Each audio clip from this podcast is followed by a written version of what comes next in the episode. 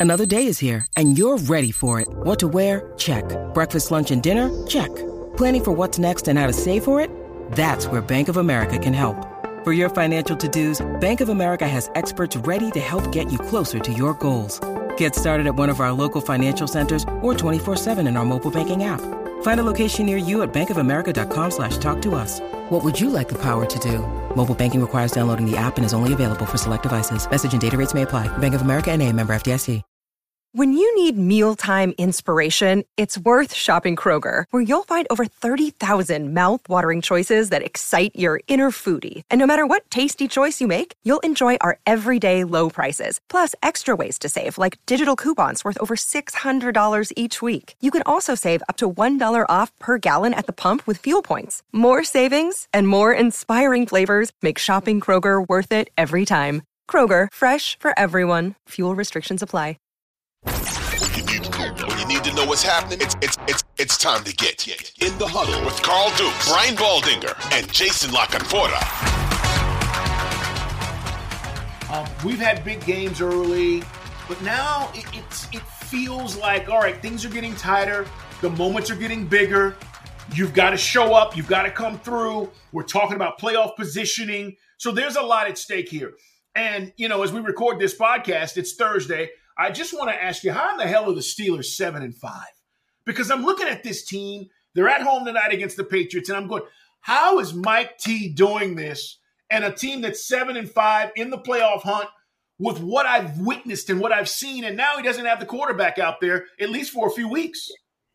Well, they're running the ball much much better the last month, um, so that's that's that's helped. Uh, defensively, they've overcome a lot of injuries.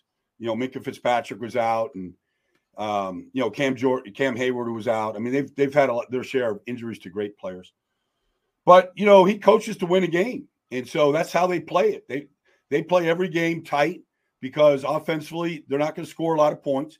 So it's it's how the game is managed. They have not played well at home. They've played a lot of games this year in the rain in Pittsburgh, in bad weather, and that's kind of affected things uh, like it did last week against Arizona.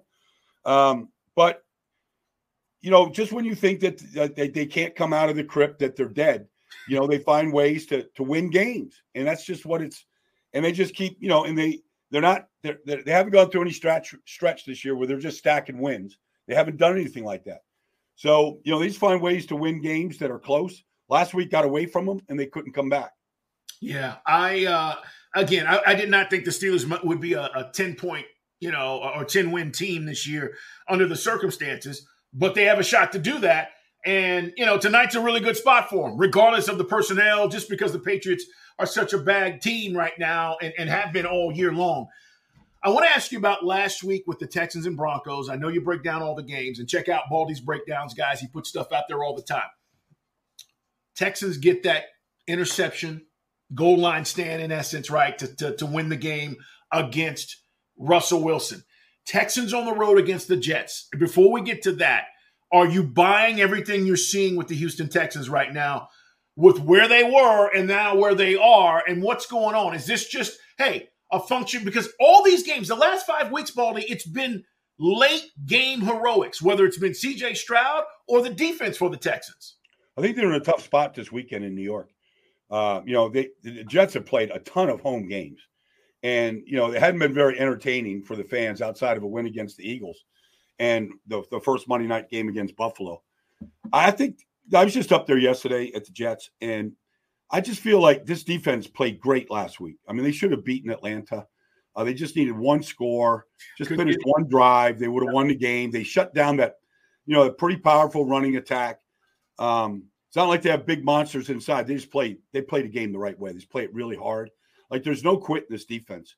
And so, you know, I, I don't know what the loss of Tank Dell is going to be. I know this like DJ Reed and Sauce Gardner can't wait for Nico Collins to come to town. Now, he had a monster game last week. Obviously, you know, Denver did not do a good job of slowing him down.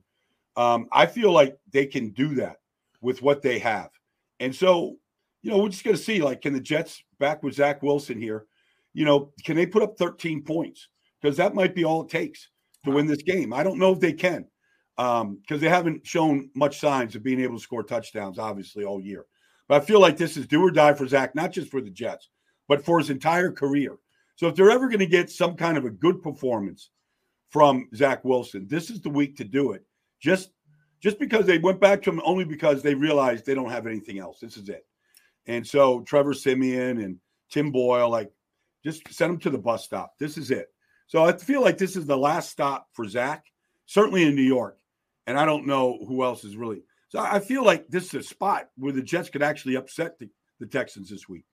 Baldy, tell me where Robert Saleh is because I know this has been a trying season.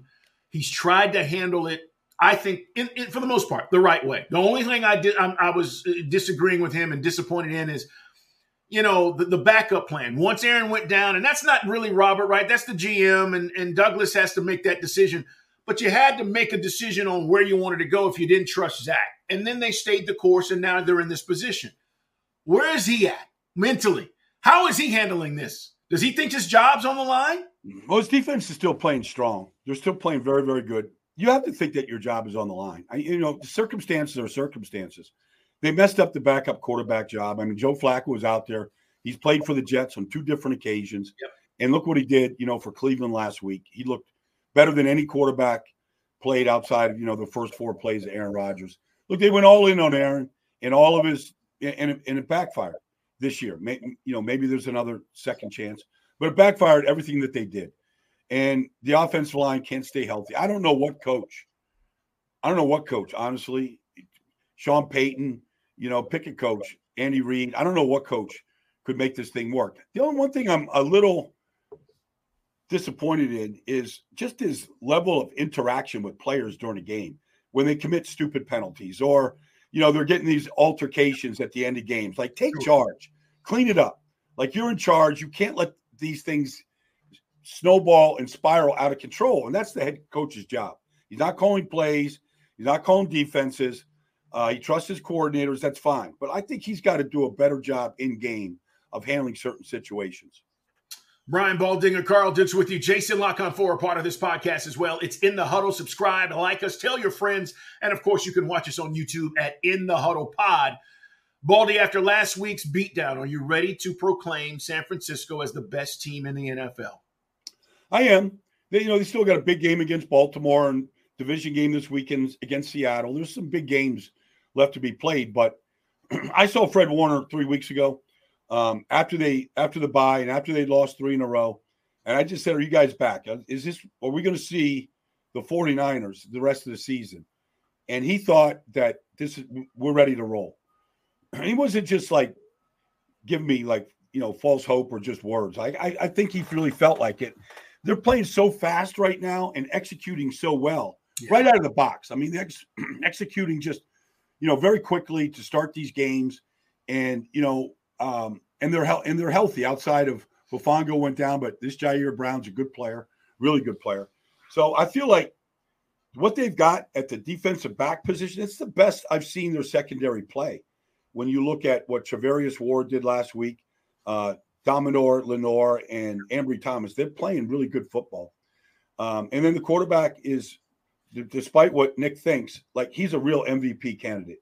Like he, yeah. he is. Can we, can we, talk about this for a second, Baldy? Because I'm glad you brought this up. Um, because you know I've been on this earlier in the year, just watching and, and observing and, and talking to the people that out there in San Francisco about Purdy and his makeup. And I know you've been big on this. But part of this damn bias is people have in their mind that he's still Mr. Irrelevant. Yes, no doubt. He's not. It's a bad title. Yes, he's not.